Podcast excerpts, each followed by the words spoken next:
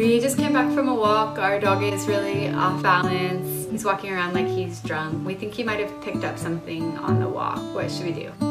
There are a lot of different disease processes that can cause a sudden onset of neurologic signs, like loss of balance, staggering around, wobbling. Probably the most common cause of this that we see in young, otherwise healthy individuals is intoxications. And there are a lot of different toxins that can cause neurologic signs. In the geographic area where I live in British Columbia, by far the most common intoxication that we see manifesting with these symptoms is recreational drug intoxication. We live in a place where marijuana is legal, and in the town that we live in, it's a resort town. And a lot of people come here to party, especially on the holiday weekends in the summer. Dogs will be exposed to recreational drugs near campsites and recreational trails, the public beaches, even the dog parks. Most often marijuana, but we've seen dogs coming in here testing positive for some harder substances too, like cocaine and methamphetamine. Dogs can become exposed to recreational drugs in any public recreation area. In my experience, most often it's not an exposure in the home, but if there's any possibility of that, it's something that you want to let your veterinarian know right away. As far as intoxications go with neurologic signs, one of the worst case scenarios is always antifreeze or ethylene glycol and that's the green substance that drips from vehicles. Only a small amount of that needs to be ingested to be fatal. So if there's any possibility of your pet having been exposed to antifreeze or engine coolant, don't wait. It's time sensitive. There is an antidote that can be given for that, but it should be given as soon as possible. If you wait, then it could be too late.